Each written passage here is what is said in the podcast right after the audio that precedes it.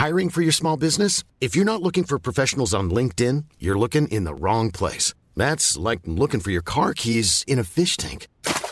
LinkedIn helps you hire professionals you can't find anywhere else, even those who aren't actively searching for a new job but might be open to the perfect role. In a given month, over 70% of LinkedIn users don't even visit other leading job sites. So start looking in the right place. With LinkedIn, you can hire professionals like a professional. Post your free job on linkedin.com slash people today.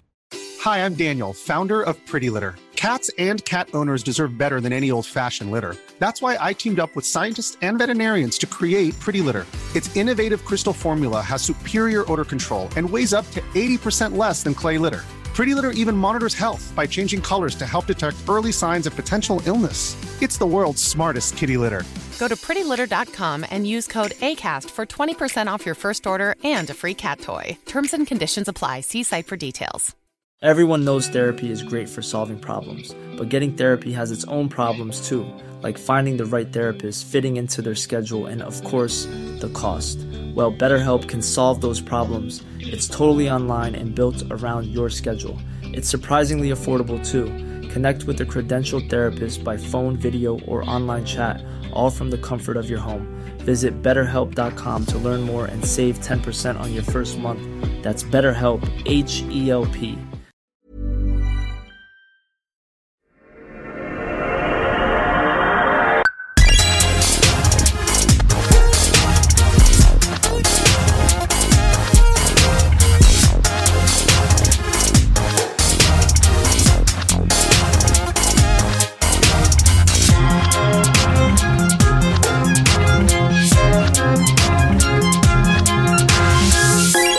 Hello and welcome to My Perfect Console. I'm Simon Parkin, and in each episode, I invite a guest to pick the five video games they would like to immortalise on their very own fictional games machine. Perhaps it was the first game they received as a birthday present, or the one that so obsessed them it caused them to fail their exams, or maybe it was the only thing that got them through a difficult breakup. Games, a bit like songs, often become powerfully attached to a particular moment in our lives. When we return to them, they can become warp points to the past. So join me, Simon Parkin, for my perfect console. My guest today is a Pulitzer Prize winning American investigative journalist. Born in New York City, he earned his degree in philosophy at the age of just 15. While still a teenager, he also served as a UNICEF spokesperson for youth advocating for children and women caught up in the Darfur crisis in Sudan. In 2009, at 22 years old, he became a special advisor to the Obama administration, then a Rhodes Scholar, earning his PhD in political science at Magdalen College, Oxford. It was his work detailing the allegations of sexual misconduct against the movie mogul Harvey Weinstein, published in The New Yorker, that situated my guest in the centre of the global spotlight, however.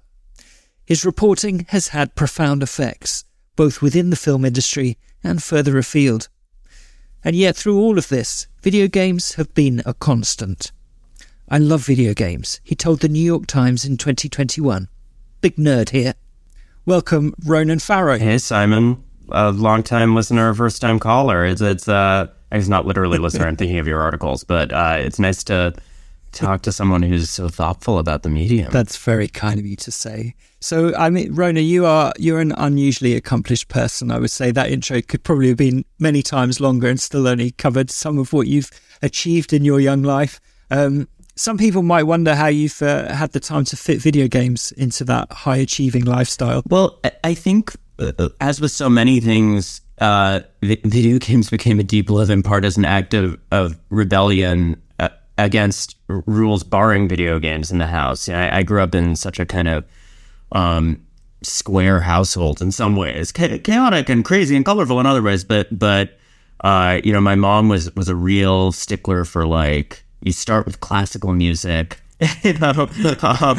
no rock and roll until you really understand the historical roots that uh, that preceded that. Oh wow! And and then you know, like y- you do your Russian novels uh, before you get to Super Mario Brothers.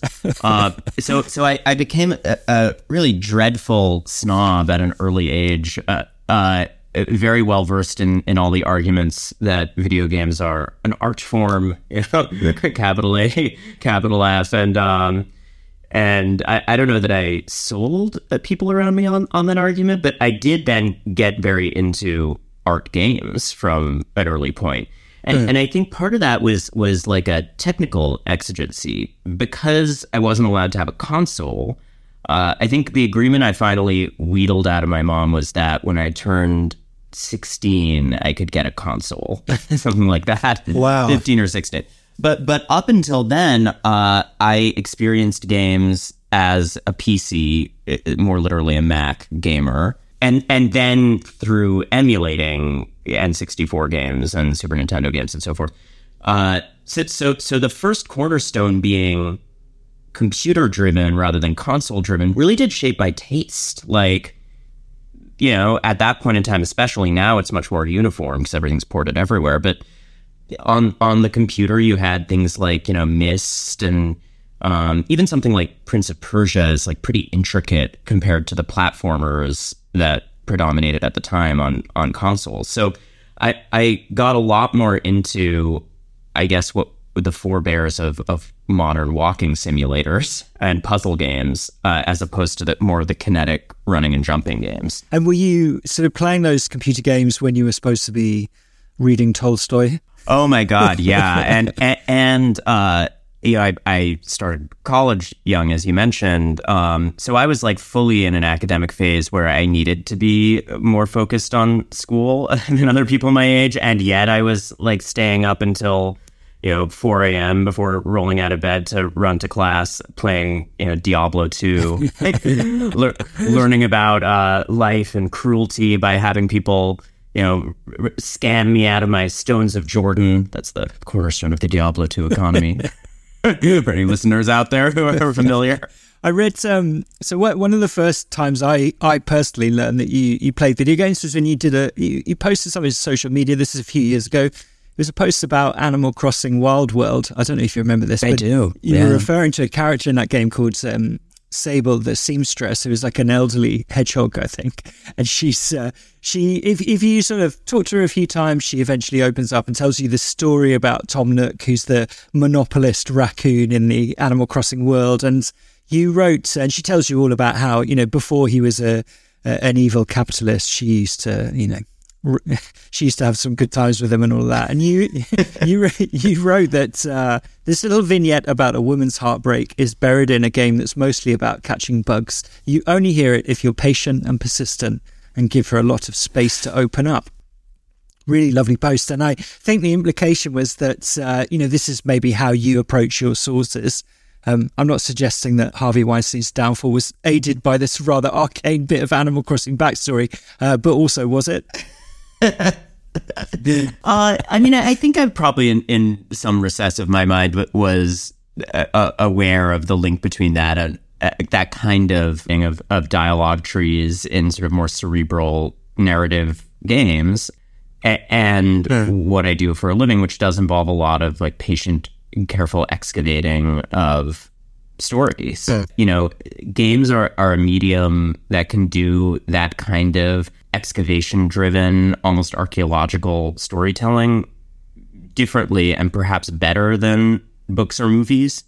So I think yeah, games that really lean on environmental storytelling, like you know the Myst series, where you have like a whole whole world and body of art direction that is supposed to teach you about a character's psychology. I mean, that was in a very simplistic form in that the first game in that series, and they then iterated on that. Um, and then also things like you know in, in the present day uh, a lot of FromSoft's work which you know can be arcane as hell to, to piece together. Um, and like uh, sometimes who knows if it all even hangs together once you actually do watch every VaatiVidya plot explainer. But but they, they do a tremendous job of building atmosphere and, and even some character you know mm. just through stuff you pick up with uh, careful observation So, so yeah, I think Animal Crossing, uh, low key being like a stunning piece of character driven writing under the surface is totally fascinating to me. And I really love that kind of storytelling. I think it's a pleasure that you, you only really get in video games. So, Ronan, the format of the podcast is I've asked you to pick the five video games you want to put on your ideal games machine and uh, you've chosen your first game is a, a, computer a computer game title, as we might expect from from what you said there, uh, from 1997. Can you tell us what is this game and why did you love it? Um, I, I uh, am otherwise maybe going to struggle to remember how I ranked things because I had I had so much trouble uh, choosing. I think we're going chronologically, and I think you're talking about Riven, which is apropos of what I just mentioned.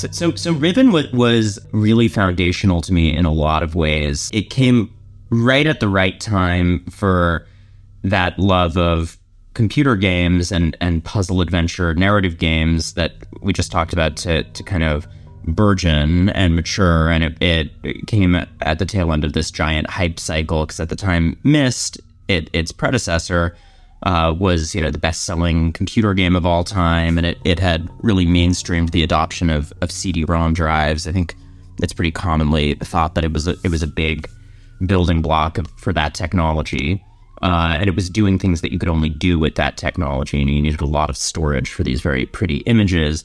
Uh, and then they they disappeared for four years and made this like you know no budgetary limitations sequel and it's it's often really fun in any medium to witness people coming off of the back of a success like that. Right, right. Uh, auteurs in particular. And this one was kind of an auteur driven thing, right? The famously, the Myst games were made by these two brothers in Spokane, Washington. And like, you know, they were on the cover of Wired and they were kind of computer game folk heroes for a brief moment there. And um, I actually recently did a voice acting role in a game that they produced just because I, really? I love their stuff so much that oh, I think cool. they knew that if they like slid into the DMs and said, "Hey, we're, we're, we've got this experimental VR game," it was it was a VR game directed not by by Rand Miller, he was a producer on it, but by uh, the uh, the couple that made that Dragon Cancer. Yeah, yeah, yeah. And I, I had really admired that game too, so I, I did this uh, voice acting role for them. Yeah. Uh, which was a bit of things coming full circle because I had spent my childhood immersed in Cyan's games uh, this company uh, founded by these brothers, and and I do just love these creative moments where someone comes off the back of a giant success that it you know they, they're dealing with the pressure of is it going to be lightning in a bottle, and they just go all out creatively without limitation, and and that can backfire horribly. People can get unrestrained and undisciplined in in ways that don't work creatively, but. Riven is a game that's really interesting because it doesn't pander at all to the audience. And it did, a, I think, a very futuristic thing design wise. It's not a, a, a, game world where you encounter puzzles in it, like the original Myst, or especially something like The Witness, which Jonathan Blow often cites Myst as big inspiration. So those games are very kind of interrelated. But but those are those are all games where you kind of have discrete puzzles, and then you have the world and the, plot. Riven really made the plot, the puzzles, and the the world itself and the characters all kind of one thing. Like you're exploring one uh-huh. big non-linear uh, prob- probably more what you'd call like a kind of like a metroidvania style hub world that you're gradually pushing out into and accessing more areas of in all directions um, rather than a true open world but it, it's pretty giant to this day and there's never a moment where you're kind of self-consciously in a puzzle it, it really is all the basic framework is it's kind of it's a plot about colonialism and daddy issues. So like of course I love the plot. and the it, it really it really is like the the puzzles and challenges you encounter feel like an organic extension of this character that's sort of ruling this world. And you're like going through his underwear drawer essentially and reading his journals and stuff to to really get a deep uh, sense of character uh. portraiture. And, and and the other thing it does, which is interesting, is it's kind the whole game is kind of like two or three puzzles. And I think I put on this list Outer Wilds, uh, which we'll get to later since we're going chronologically, which is really interesting to me because it's one of the few games that I, I have no idea if the Outer Wilds guys like, actually consciously emulated the tradition that that Myst built. But Riven and Outer Wilds really do a very similar and very unusual thing, which is like the whole world is just a couple of big puzzles, and the puzzles are very Right, right. Narrative driven. And I just I think that's incredible, and it and it makes the design hold up so well because it's so not gamey. And and props to them because a, a lot of the scuttle. I mean, I think it sold very well at the time, but a lot of the scuttlebutt around it at the time was like, it's just too hard. It's just too. They really like they plop you in a world. The storytelling is all very oblique, and there's no hand holding at all. You just kind of wander and study the environment and culture until you sincerely have enough knowledge accumulated to advance further. It's these are like knowledge based Metroidvanias, which I think is an underexplored tradition in game design. Very interesting. Yeah, they. I think people can bounce off them because, like you say, there's no. You don't see. There's not like characters running around and things like that, and um, it's all sort of. It's uh, they're quite sterile is maybe the wrong word, but you, you know what I mean. Yeah. There's a sort of sterile feel to them, and you have to put a lot of work in yourself. It strikes me that's not too dissimilar from some of the work you do you do now in your real life, sort of piecing together. You've got these very large, complex puzzles that you're trying to work through with few handholds on the way. Yeah, I hadn't thought of it quite in those terms, but it it is true that like it's it's the least shocking thing, right? That an investigative reporter is super into investigative video games. So um, let's come back to, to your story there. You said that your your mum was pretty anti video games, but she said you could get one when you were 16. Was she was she true to her word? she was. Hey, what did you get? I, I got a GameCube. GameCube, lovely. GameCube was my inaugural. I had, as I mentioned, been been emulating uh, N64 games for for years prior to that. So I had gotten acquainted with and Super Nintendo games before that. So so I kind of I I knew and loved like the Zelda canon, for instance. Uh, I I think I always tended to gravitate on the console side, maybe because of those PC gaming roots uh, or Mac gaming roots, t- towards uh, either more cerebral or, or at least more exploration driven games. Like, I'm not really an old school gamer. I, I don't particularly enjoy the true arcadey model of like you're running a level over and over again to get higher points and improve your technique. I almost never respond deeply to that. I, I respond deeply to games that have a component of that that supports something else. Like I came really close to putting Returnal on mm. this list yeah. because I think it's it's one of the most extraordinary games that I've played in years and years. I think the storytelling is so sophisticated and personal and intimate, and the fact that it's anchored by a you know middle aged woman protagonist is incredible. Um, although boy is she fit as a fiddle. Um, I think for for any age, right. any gender, that, that lady like does not skip leg day. No, she does is not. running and jumping and boosting, and, and and that's obviously a very kind of skill driven game where you have to have complete focus and like how you map the controls and what every finger is doing simultaneously is very very important. But but the things that make me love that game are the you know the the ways in which the fluid um, skill driven gameplay supports exploration, which feels meaningful because of the Metroidvania component, and plot, which is quite sophisticated in that case, um, in my view. Um, and also, uh, you know, in that case, it's it's a social game. So things like Diablo or like I love, you know, Smash Brothers. That was kind of a, a fixture of my childhood once I got that GameCube. Uh, those games have uh, another function, which is they really do facilitate camaraderie and like good times with, with hopefully good people. Uh, and and if anyone out there has Returnal and hasn't cracked open the co-op, it's one of the most sensational co-op modes I've ever played. It's crazy that this super super dense sophisticated game is like completely Yeah, right. co-opable all the way through. Um, and it's it's really a blast to run someone through it. Uh, so so yeah, all to, all to say, and I I typically not as much a kind of skill based arcadey gamer.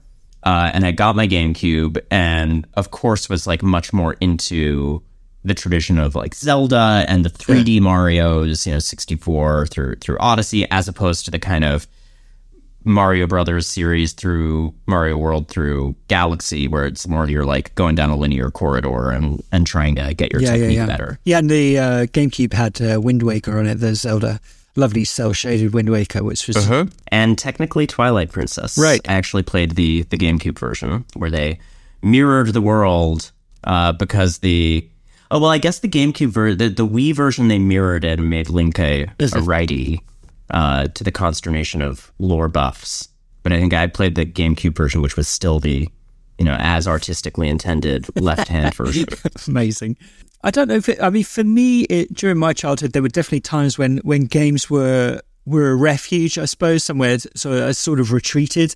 I, I you know I don't know much about your childhood but I know that you had lots of siblings because your your mum adopted lots and I guess that was happening when you were that age. Did did video games fulfill that function for you? Were they sort of a, a place that you could uh, find a bit of peace and quiet in? That's interesting. I mean, you know, you're probably as capable as of armchair psychologizing me as, as I am myself. I uh, it sounds pretty plausible, you know. And my childhood was in some ways, uh, you know, a crucible of uh, a fair amount of turmoil and, and trauma. Also, some some really wonderful opportunity and and uh, a lot of love and stuff.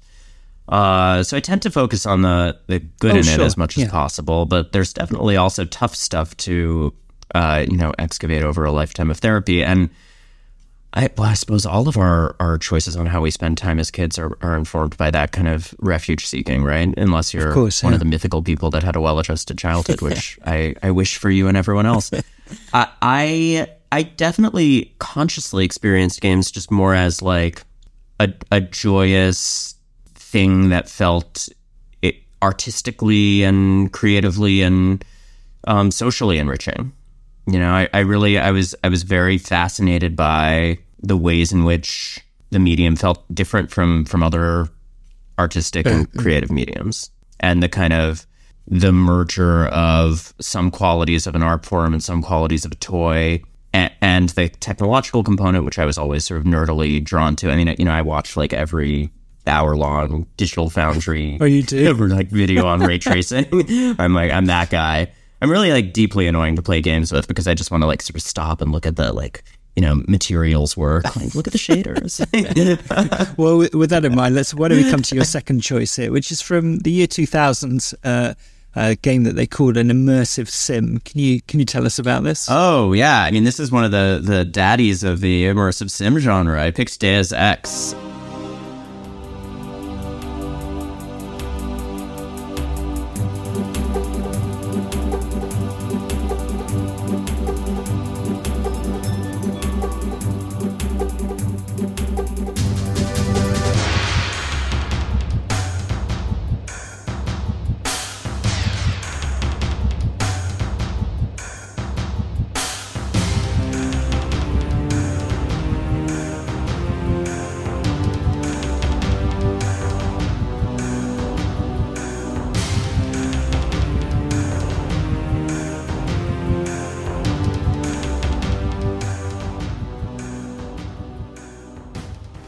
There's a running joke on like nerd, you know, corners of, of Reddit uh, that every time someone mentions Deus Ex, someone someone reinstalls it somewhere in the world. Right, and, right.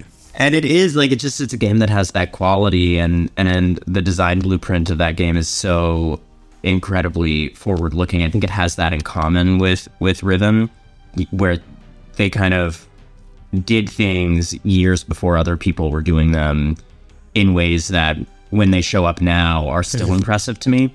So so you know the fact that Deus Ex really embraces this level design philosophy that I guess came from Warren Spector and he's talked about it a lot publicly. Uh, God, you should get him on this podcast. I find that guy fascinating. But you know he, he's he's embraced this idea that you can make a single city block sized level more interesting than you know the biggest open world by by dint of density of detail and that's the design philosophy i tend to resonate with most deeply when i encounter it in games i you know i, I really want to feel meaningful story and art development and kind of level design that encourages exploration in an intricate way every minute that I'm experiencing an inch of game world. So I tend to specifically not respond to open worlds as much. Breath of the Wild, uh, I think broke that mold a little for me because it actually it feels again I have no idea whether this is a tradition that you know was like actually discussed consciously at Nintendo or they tend to I think do their own thing but it, it was it's been talked about that it has a lot of traits of the immersive sim genre. Right. So the kind of Deus Ex principle of like maybe you're finding a vent and sneaking in, or maybe you're stacking boxes and kind of using the f- physics engine to get around a problem, or maybe you're you know using this combat technique, that combat technique. That, that's very in the bones of Breath of the Wild and, and sort of why I, I find the open world in that game much more tolerable because it's much more a playground for active engagement um, and exploration. But to this day, I don't know that anyone has done that better than the original Deus Ex. Yeah. I mean, I, I enjoy some of the reboot entries in that series, but they're all kind of unable to restrain themselves from pandering a little too much. Um, and maybe just through the way the economics of pretty realistic looking games have evolved, aren't really capable, it seems, of that scope of ambition. Uh, so they feel a little more on the rails, a little more hand holding. Yeah. but that it's it's re- exhilarating. I remember as a as a teenager, like doing that first the Liberty Island opening level of of Deus Ex, like over and over and over again in a million different ways, and the fact that it's a game where you can still discover, you know, twenty years later, like oh, there's a snippet of dialogue that reflects this thing that you might have done or not in the first five minutes of the game, and only shows up twenty hours later. Yeah, One Achievement, incredible game. Yeah, and I think I think you're you're right to draw a link between that and Breath of the Wild because they both share this.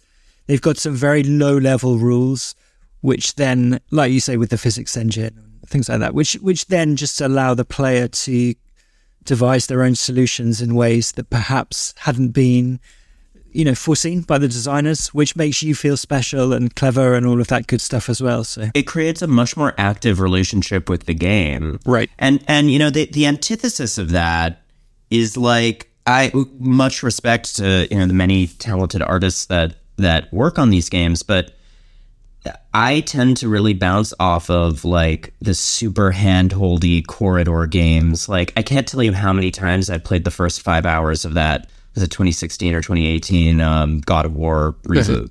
right. And it's such a collection of kind of hand holding big budget tropes. Like the the principle is we want your engagement with this game to be as frictionless as possible. Which in function, you know, so it's everything from like aggressive giant prompts, the camera tilting against your will towards like you walk into a room, it ain't Riven, you know. It's not.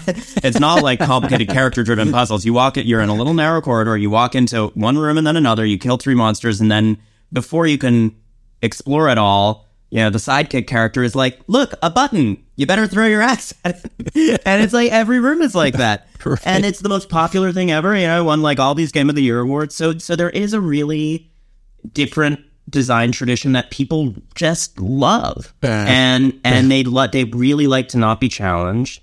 Um, I feel like there's someone out there who's like really going to be a defender of that series and going to get super mad at me for this and say like it's actually so deep and sophisticated, and maybe it is, but that element of unsophistication is such a turnoff for me every time, and I think like I can tolerate that sometimes if a game's other qualities are engaging enough or outside the box of what's expected enough that I still feel that like even if there are pandery elements of the framework and it holds your hand a lot, I still feel that kind of electric charge of vision. Like I do, you know, the the God of War reboots we're talking about are are obviously uh, really, really consciously emulating Naughty Dog's games. but like the thing is, Naughty Dog's games do try to do anyway uncomfortable things with storytelling. They try to put you outside of your comfort zone a little, and and the actual combat when you go through that corridor of linear rooms at least tries as hard as it can around the margins of that the hand holding linear framework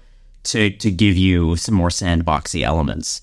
so yeah, so I, I love I love the Deus Ex framework. I really lament the fact that doing that requires so much kind of time and effort and money and attention to detail and that there seems to be pretty minimal economic incentives for that. Yeah, although although to be fair, I think you know the God of War style of Naughty Dog way is expensive as well. So it's Oh. just where you're putting your money, massively, isn't it? massively, yeah, Yeah. Um, it's expensive, but the difference is there is massive economic incentive for it. It's the it's Right. the AAA template of the moment. Uh, the other, you know, the kind of Deus Ex design principle seems to be uh, both expensive and like broadly unpalatable to people commercially. But I don't, you know, I, I wonder, like, yeah, maybe maybe just always. I was kind of gonna go down the rabbit hole of what what does a like a giant hit that mainstreams that genre look like, but. I don't know. It might be that like the reason that people love that genre is because it's a little um like fussy and intimidating. Yeah, It's- that's part of the pleasure that you can't take out of it. yeah. It's for an audience who like to, who likes to tinker and all of that sort of thing, which isn't everyone. Yeah. yeah, Yeah, yeah. That's good. While you were ranting about God of War, Ronan, I thought if, if ever you uh, launched a YouTube channel, you you would have such a toxic comment section.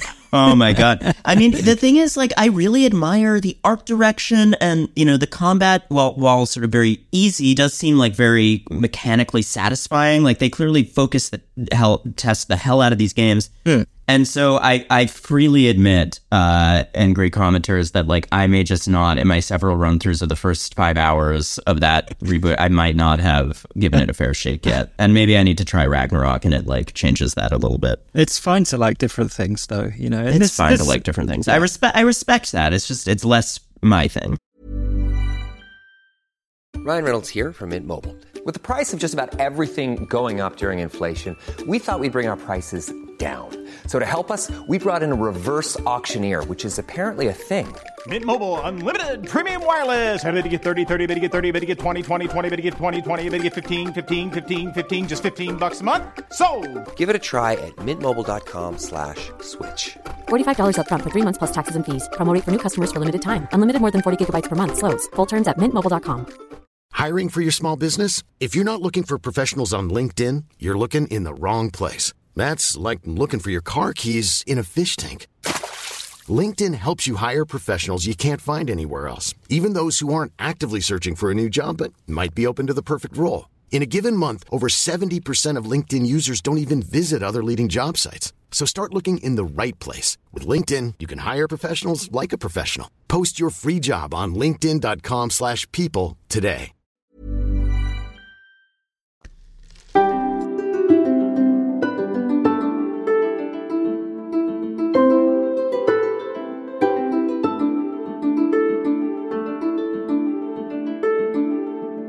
So, um, so you you are you're like obviously motivated by a keen sense of justice. You know, in your work as a humanitarian and a lawyer and a, and a journalist as well. Where where did that come from? Do you think? Um, probably from several different places. I mean, I was very fortunate to be raised by uh, a single mom who had a really strong spirit of public service. Um, so you know, as you mentioned, she she adopted a bunch of my siblings and and from really tough backgrounds at that, uh, and that gave me a sense of perspective. Uh, you know, it's not easy coming from a background of uh, abuse or, or uh, sincere uh, deep poverty, and then you know really trying to wrestle with the emotional consequences and the long shadow that that casts. And I got to see a lot of very strong people go through versions of that journey from very different backgrounds. So I think it did it engendered a awareness of my privilege and desire to uh, to give back. Uh, the, there was also a kind of background hum of just Catholic guilt, Right.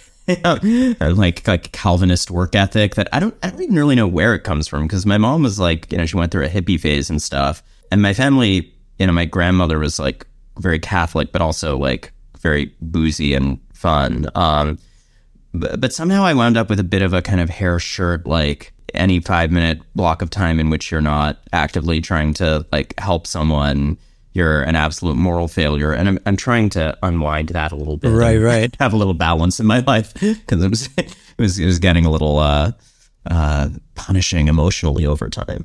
Yeah, I can imagine. Right, and uh, I, I'm interested in that in terms of the video game lens as well, because you know, video games are so often about you're presented with a world that's got a bunch of problems in it and you've got to fix those problems and there's a there's a clear set of things that you do in order to do that and that can be very comforting of course but also perhaps um, you know it, it's a little simplistic as well because that's not always how the real world works do you do you think spending time in games where where you, it, it's relatively straightforward to put right the things that are wrong has helped or or harmed your work in this world It's a really interesting, thoughtful question.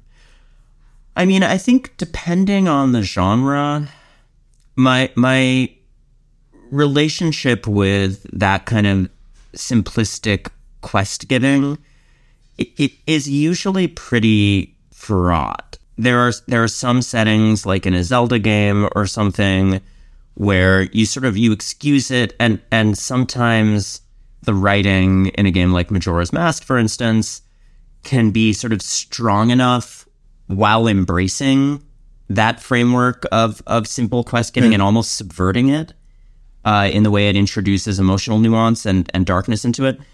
Sometimes I can like it, but but generally my default is is to you know real, really want that kind of quest giving to be immersed in in a more plausible framework uh, and more kind of rich character development.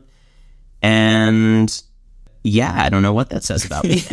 Yeah. I guess I, I guess I want to replicate the, the sense of cha- challenge that I live in outside of games when I'm when I'm playing a game. i'm interested did you ever play the phoenix wright series You bet I did. Yeah, love love Phoenix Wright. yeah as as someone with a law degree from yale what did you think I can tell you, Phoenix Wright Ace Attorney is a completely accurate depiction of I, I don't know what nonsense mishmash uh, legal system because, because it's also I you know I played the American translation which is quite beloved by by fans. The first game had like a translator that's very lauded, and it is it does do a a, a good and amusingly insane job of translating this extremely Japanese script. Um, one of the consequences of, of which is it's this incredibly Japanese courtroom procedure, like Japanese anime fantasy courtroom procedure, and then it's suddenly it's set in in Los Angeles in, in, the, in the American translation, um, which I find just so so funny. It's just it's it makes absolutely no sense. But yeah, that that game kind of t- tickles my my sense of the investigative Yeah. in, in video games. Right. I, I love that, and I also I'm a I'm a big fan of like you know Monty Python surrealism. Yeah. And that that game really delivers Yeah. that. It's an incredibly goofy game. I liked. I can't remember which Phoenix Wright game it was, but there was a. In one of them, you had to that you'd be t- talking to a suspect in your investigation, and there would be a. Sorry, this is an aside, but you just reminded me of it. And they, they would they'd have like something that they were lying to you about, but they'd have like three little. It was represented by locks or something, and you had to find the right question to ask that would unlock the secret that they were holding back. And I believe the lock mechanism came in in the second game. Oh, okay. Thanks, Ronan. But I was, I always thought that was such a great way to like uh, illustrate the, you know, that that idea of like sometimes just the right question does unlock this great. Yeah. You know, obviously that's sort of the world that we operate in, but you're trying to find the right thing to ask, aren't you, to unlock something interesting and enlightening. So I thought that Yeah. was quite cute how they, that game did that. You're absolutely right. It, it's a, a, in a way like a pr- pretty. It's a highly simplified but still pretty sophisticated reflection of the the way just conversations and trust Right. building can work. Exactly. Okay, on that note, we should come to your, your third game. Now, you, you've mentioned the studio behind this, uh, From Software. This game's from 2015. Can you tell us about it? Uh, Bloodborne.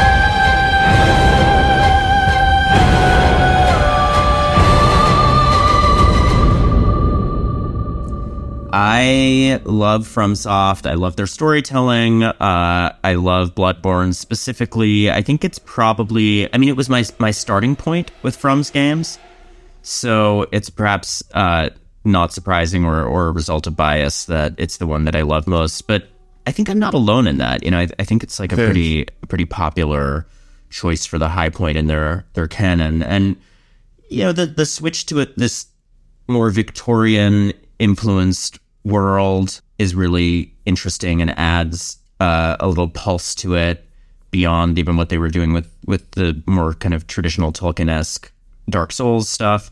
And and it just it has like this perfect balance of of level design principles that they've played with across their games.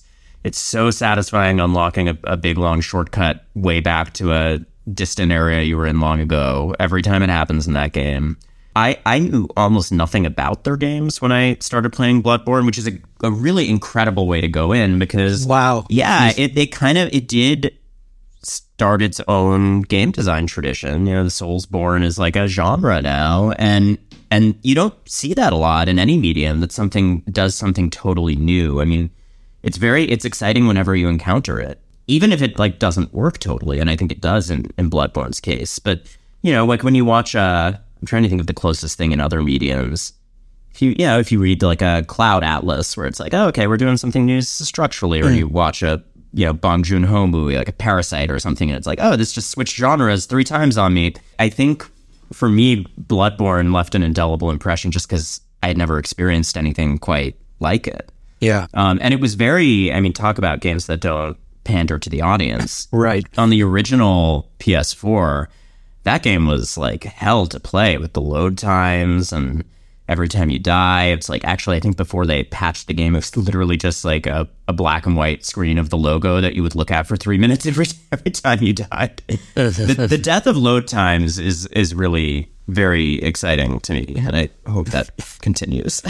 Yeah, yeah. Kids don't know how good they've got it. and I and I love the the FromSoft kind of archaeological storytelling. Yeah. You know, going back to to that part of the discussion, it's it's really fun to kind of piece together what the lore is in a game like that. Uh, do I do I wish that there were like a little more kind of active engagement in the plot? Pr- probably, but you know that's not what that game is trying to do. Yeah, yeah. Yeah, an extraordinary game. Absolutely. It also it also does things, by the way.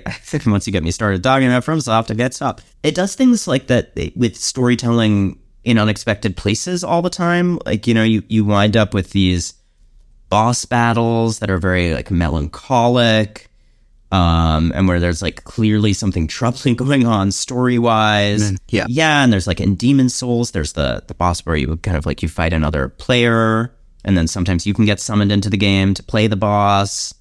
Uh, there's all sorts of good creative stuff in there. No, Sorry, yeah, proceed. dead right. Yeah, Cloud Atlas is a is an interesting comparison, but I think it works. It's yeah, structurally, it's doing some really really new stuff.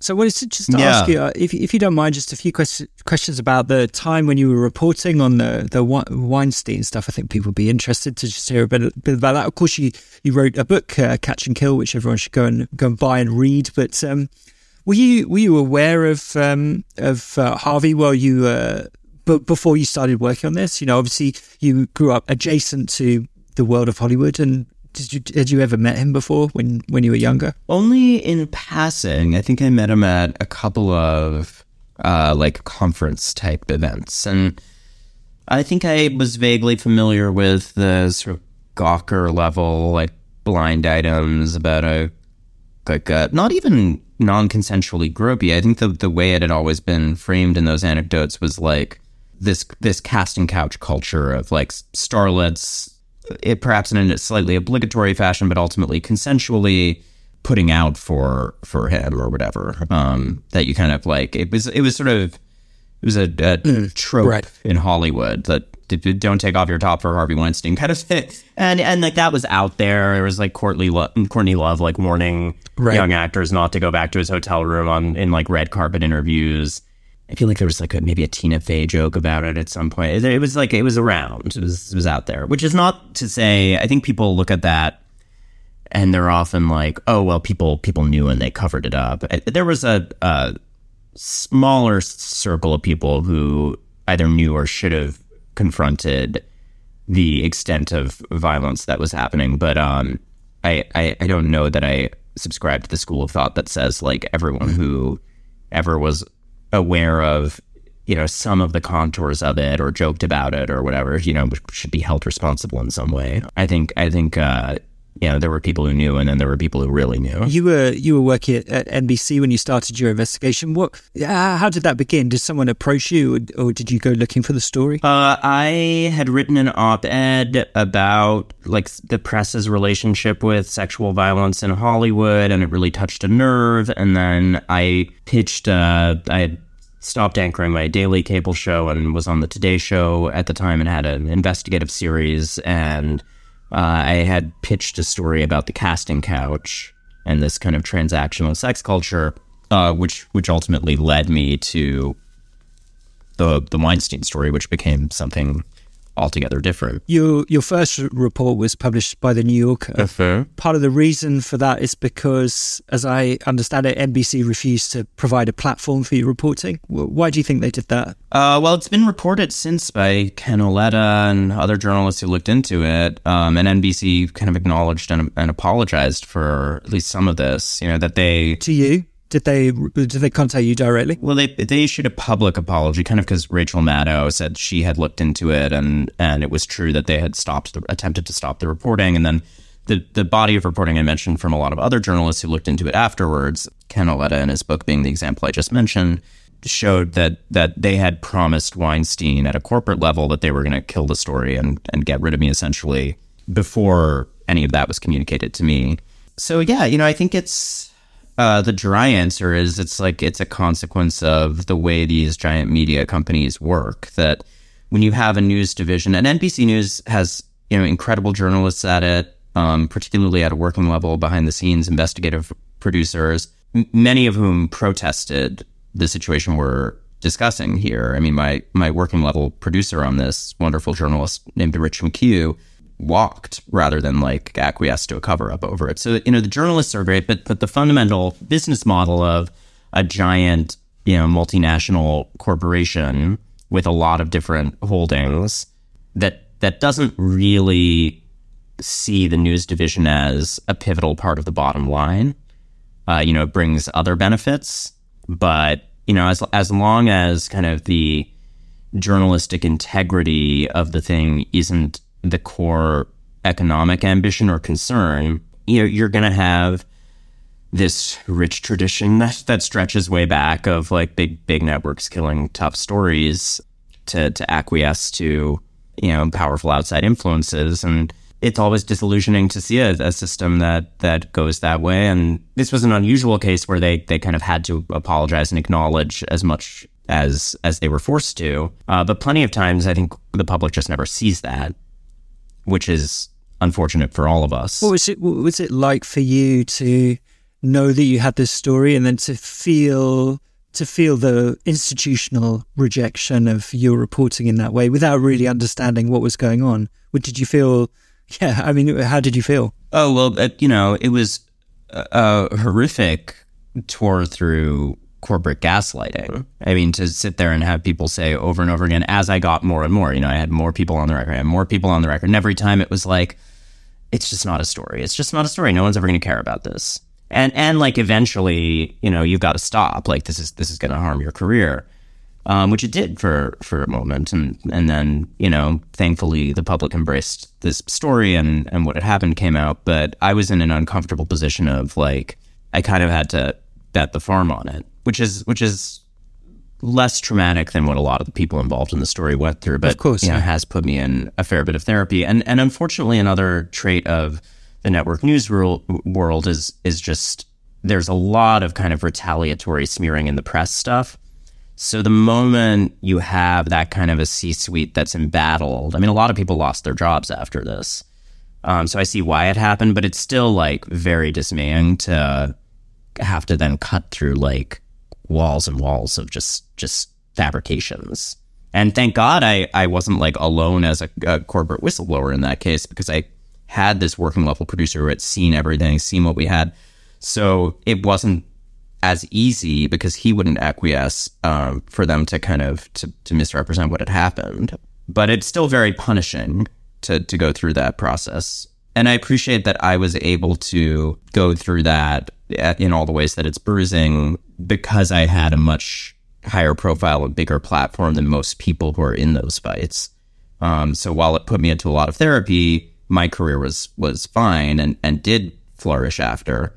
But like I completely understand why if you're uh, you know a, a, single mom working in a small regional outlet uh, with a shrinking newsroom and you're in a similar situation, you just don't have the opportunity to maybe fight that big fight and take those knocks and kind of emerge to do more of that work. Like people, people have to pick their battles, and stories do just die. Uh, but what what a luxury that we're at the New Yorker. Uh, the New Yorker is like they, you know, part of that story is that they came in and saved the thing and immediately said like, no, it's a, it's a huge story. Let's like put all hands on deck. And and so actually, that's a story with a happy ending because there are still these oases in the media landscape where somehow there's like a bunch of people with integrity who who make tough decisions reflecting that. Yeah. Why don't we uh, Why don't we come to your your fourth game then, which is from May 29, and uh, you have already mentioned it a little bit earlier. Um, but uh, yeah, tell us about this wonderful game, ex- space exploration. Sp- speaking of corporate news culture, Outer Wilds. Good segue.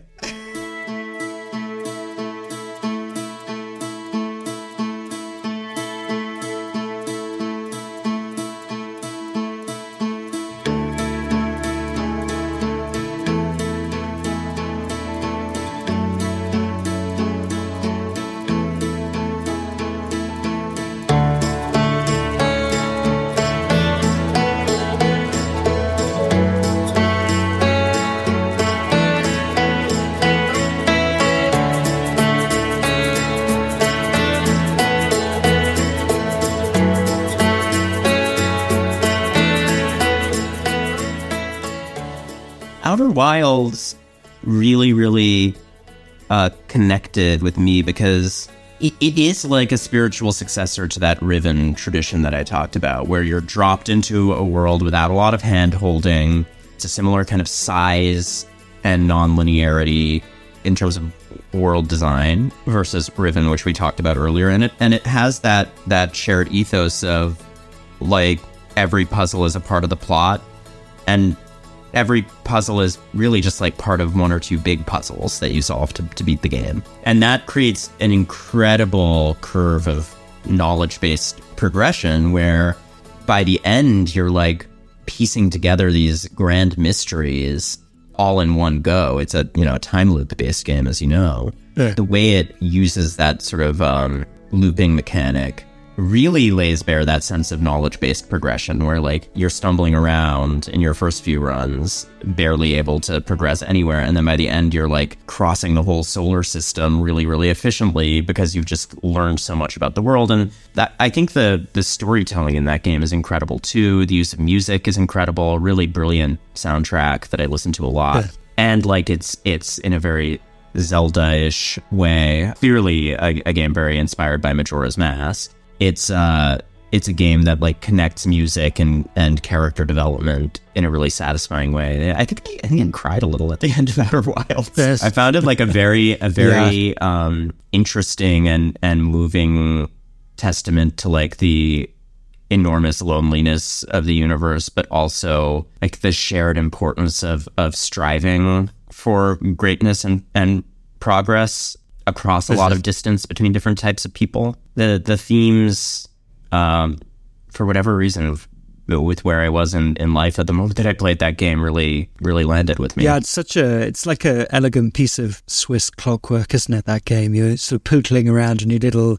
Uh, lander, moonlander type spaceship, and trying to figure out the mysteries of this this relatively small set of you know star system or set of planets and yeah. and, and how they all works together. And yeah the the clock mechanic plays into that. Really extraordinary game isn't it? It, it also has a little bit of a kinship with the immersive sims that we talked about.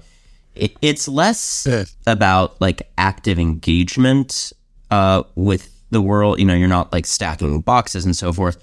But it but it is a game where you learn a basic set of rules about how physics works, and for each little Yes. planet, you're learning a set of predictable rules, and then not so much through manipulating those rules, but but through just studying them and gaining knowledge of them.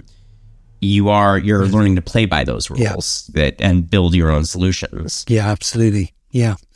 Incredible. Incredible game, yeah. And it, it, that's one Incredible where game. it makes me a little sad that that there's like a little bit of an accessibility barrier. It's like not the easiest game to turn people onto. Yeah. You have to kind of learn this slightly simulation driven way of navigating with your ship and you know once you once you're in the realm of first person Yeah. games which tend to be my favorite because they they tend to be the most immersive not exclusively at all but um but I do have a preponderance of those games on my favorite list but once you introduce people to to that you know twin stick control system it's like automatically you you lose Yeah, a that's chunk of the audience Yeah.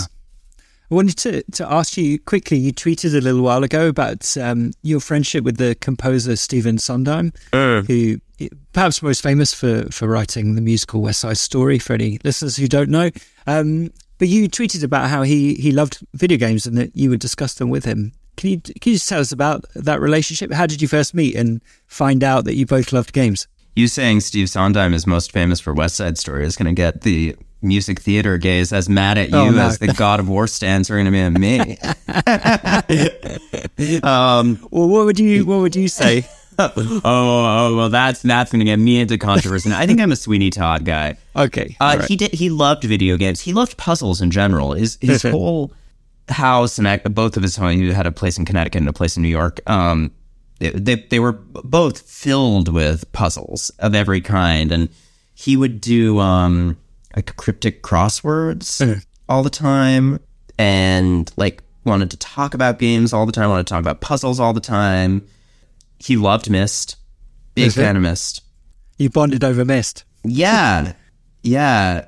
And uh yeah, right up until like pretty pretty late in his life, we just we talked a ton about video games. I think that kind of stopped a little bit in the last few years, but uh no, he he sincerely appreciated game design. I I think much in the the serious way that that we're talking about it. And you know, had a had a background, had studied as a mathematician at at Williams, and like had a a very kind of quantitative um, background, as great musicians sometimes do. and and so I think his appreciation of kind of puzzles and intricate level design and stuff was probably connected to that. Hey, so did you ever play co-op games with him at all? No, I, I never saw Steve play a, a multiplayer game. I don't know that that would have been his his partner Jeff. I think did some like uh, racing game stuff, but no, I think Steve was more of like a like a puzzle guy all the way through.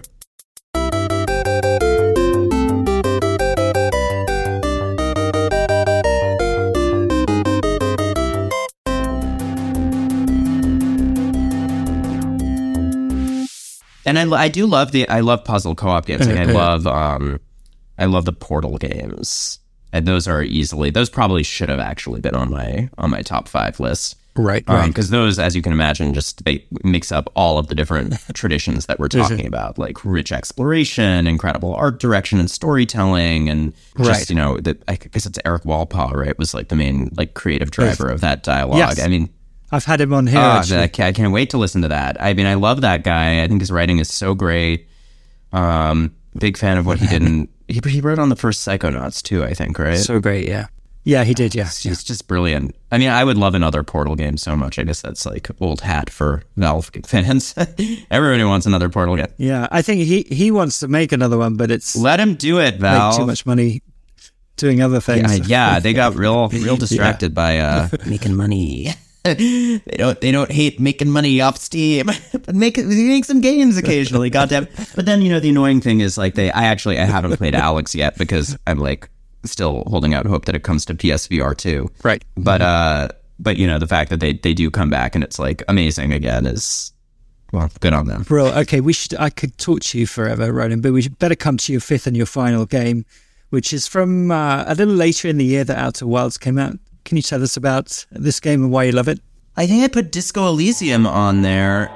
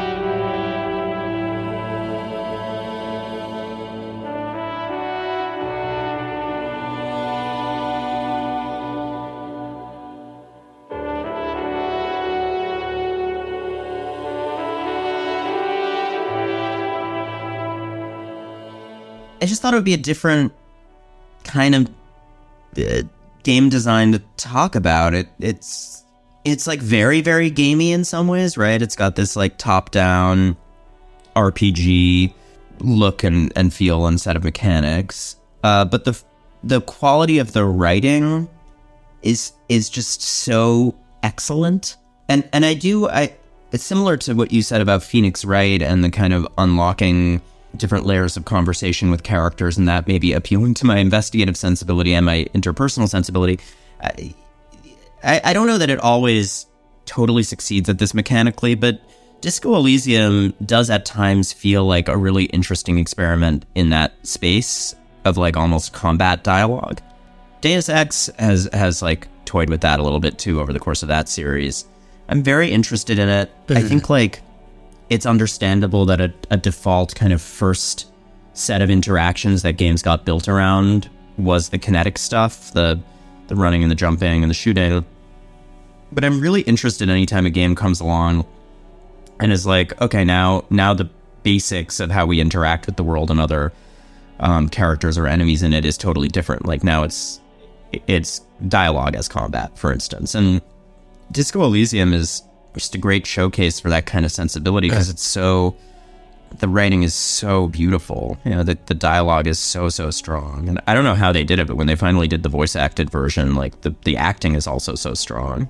And it's like, it's such a rich, unusual world. I know there have been, um, there's been like tumult at, at that developer since, and who knows what's going to happen sequel wise. But man, anyone who played an important role in the art direction and writing in that game, like, I just want to see whatever they do next. Yeah, yeah, yeah, yeah. Phenomenal game. Yeah. So, Ronan, your your perfect console has got Riven, Deus Ex, Bloodborne, Outer Wilds, and Disco Elysium. What is, what is this hardware? this is a mythical. You can't do those all on one system. well, we can now.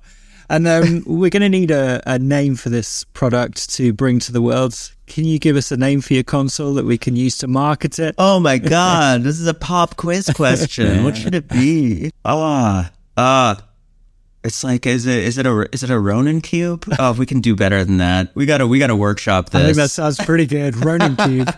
I always I always liked the kind of like uh, the internal Japanese like working names for for hardware. Right. You know, like what, what was the GameCube like? Oh, I guess that was Dolphin, right? It was Dolphin, was, not it? Wasn't yeah. one of them like Katana? Right. Was that Dreamcast or something? I yeah, they all, they all have such such cool working names. Oh, and I do love the absolutely bonkers Sega naming tradition of like Saturn, Genesis. Maybe I'd pick something biblical. Yes. Wait, what kind of biblical? That, that's a widespread. Yeah, I know. I gotta choose carefully here. Some of it is real bad stuff. Yeah. All right. Well, I'll, come back on someday, and I'll have a, yeah, I'll have a robust console name that is not Sega esque that sells better than okay. than Sega's names. well, if you don't, we're releasing the Ronin Cube, so watch out. okay, great. It sounds good. Um, okay, just before I let you go, thank you for being so so generous with your time.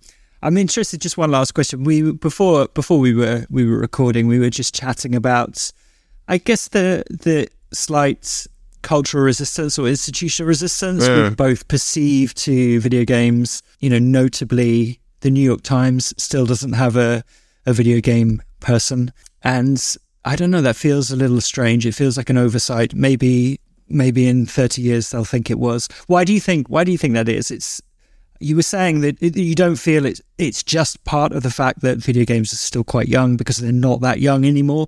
So why, why do you think they still struggle? I, I mean, I think it is both. I think like there there's more appreciation for games as art and as a storytelling medium, and particularly amongst young people, I see you know talented writers and artists going into that space because uh, they grew up loving it, like like we did, and and not just loving it, but also taking it seriously when it merits that. I, I, I do think there is a way in which the argument around games as art will always be fraught, regardless of how mature the medium is, because it, it is like it's a toy as well, right? Not everything is Shadow of the Colossus, right? Like also, also there's Tetris, and like Tetris is great. Like sometimes it's it's it, these are games that uh, lay bare the the mechanical gamey nature of the thing uh, much more obviously, and I, I don't turn my nose up at that either. I think like a sophisticated understanding of and love for games kind of embraces both, and there are social games and there are um, more kind of mechanically simplistic games, and then there are, there are games that are about story and character and so on, and all of those have value. I think because of that merger of traits, that they do have more elements of of the toy in them, and I mean that in a non-pejorative way. The conversation is always just going to look different than it does around linear storytelling mediums like like books or, Yeah. or movies. Yeah, yeah. There's there's something harder to to define. There's that quote from Frank Lantz at NYU. who says video games are operas made out of bridges, which I think encapsulates it quite well. Oh, cool! I love that image. Yeah, that's great. yeah, I think that I think that does encapsulate it well. And uh, look, it's it's one reason why I find video game criticism and commentary uniquely interesting too, because it's a it's a more changeable, volatile, you know, uh, unformed space to do talking and thinking and writing in. Um, and and thank you for your contribution to that. Oh, thank you. Oh, well, and thank you for this as well. You've been such a thoughtful guest, and I've absolutely loved hearing all your thoughts on these games. So, yeah, I think people will be surprised at quite how knowledgeable and nerdy you that, are. that I'm an Annapurna hoe. Although, did we wind up with only one Annapurna game on the list? I, I was trying to restrain myself. I mean, uh, you can imagine, given my taste, I'm just like, you know, I love Kentucky Route Zero, all of that stuff. They have great taste, don't they, at Annapurna? Big, They really do. Yeah. They really find incredible projects to back. yeah, they do. Cool. All right. Well, Ronan, thank you. Thank you again. This has been wonderful. Thanks so much, Simon. Take care.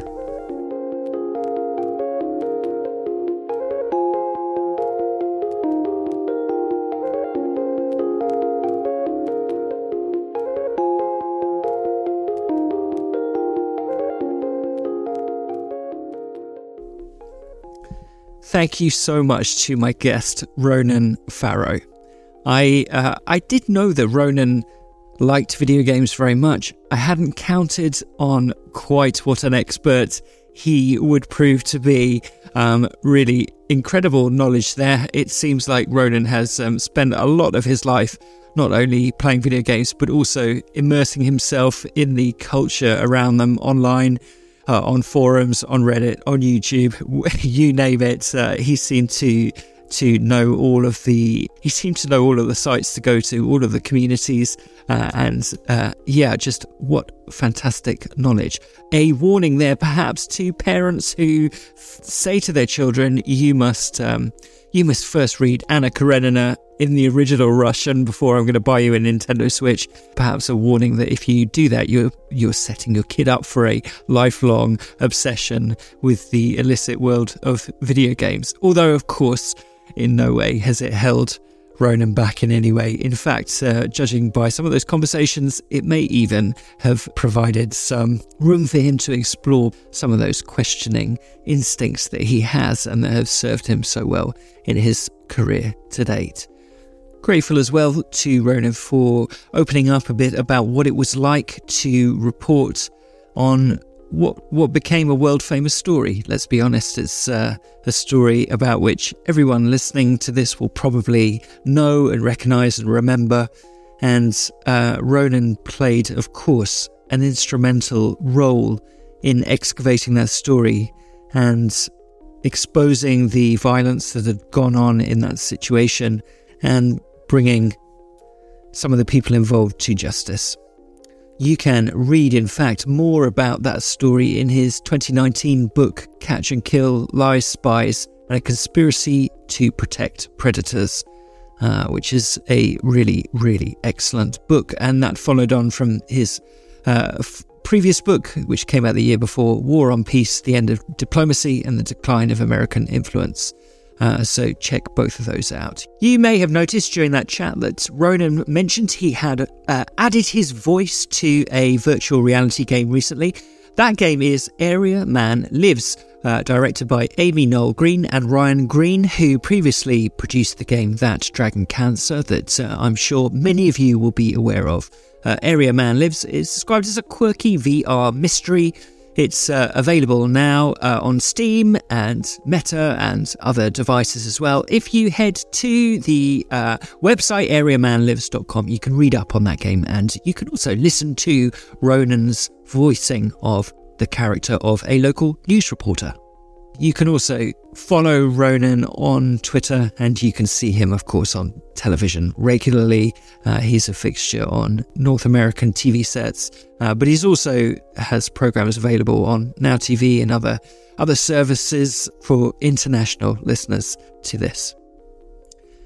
You can follow me as well, if you like, on Twitter at Simon Parkin, and you can follow the podcast as well at My Perfect Console with the O's removed the Humble Podcast Twitter account. But it's worth following if you would like little previews of which guests are coming up. I release those on a Friday, so if you want a little preview of who next week's guest will be, you can pop along there uh, and and listen to a short clip often. If you would like to support the podcast financially, please go to Acast Plus, search for My Perfect Console. You'll find it easily. You can become an early access supporter, and for just £3, $3 a month, 3 euros, wherever you are, it's around that anyway, you will get episodes 24 hours before the general public and ad free.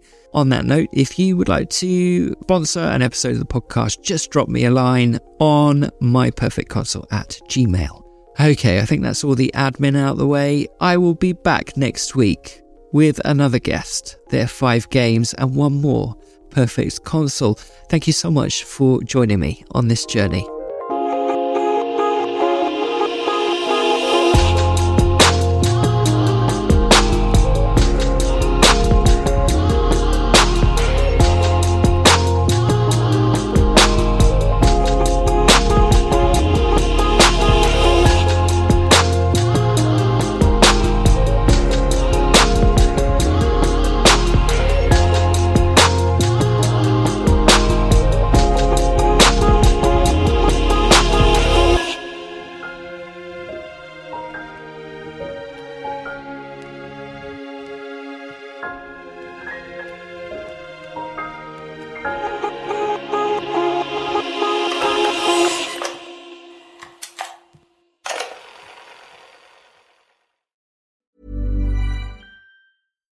Deserves the best, and there's no better place to shop for Mother's Day than Whole Foods Market. They're your destination for unbeatable savings, from premium gifts to show-stopping flowers and irresistible desserts. Start by saving 33% with Prime on all body care and candles. Then get a 15-stem bunch of tulips for just $9.99 each with Prime. Round out Mom's menu with festive rosé, irresistible berry chantilly cake, and more special treats. Come celebrate Mother's Day at Whole Foods Market. Hi, I'm Daniel, founder of Pretty Litter. Cats and cat owners deserve better than any old fashioned litter. That's why I teamed up with scientists and veterinarians to create Pretty Litter. Its innovative crystal formula has superior odor control and weighs up to 80% less than clay litter. Pretty Litter even monitors health by changing colors to help detect early signs of potential illness. It's the world's smartest kitty litter. Go to prettylitter.com and use code ACAST for 20% off your first order and a free cat toy. Terms and conditions apply. See site for details.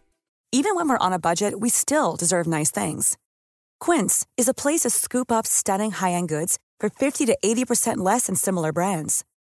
They have buttery soft cashmere sweaters starting at $50, luxurious Italian leather bags, and so much more. Plus, Quince only works with factories that use safe, ethical, and responsible manufacturing. Get the high-end goods you'll love without the high price tag with Quince. Go to quince.com/style for free shipping and 365-day returns.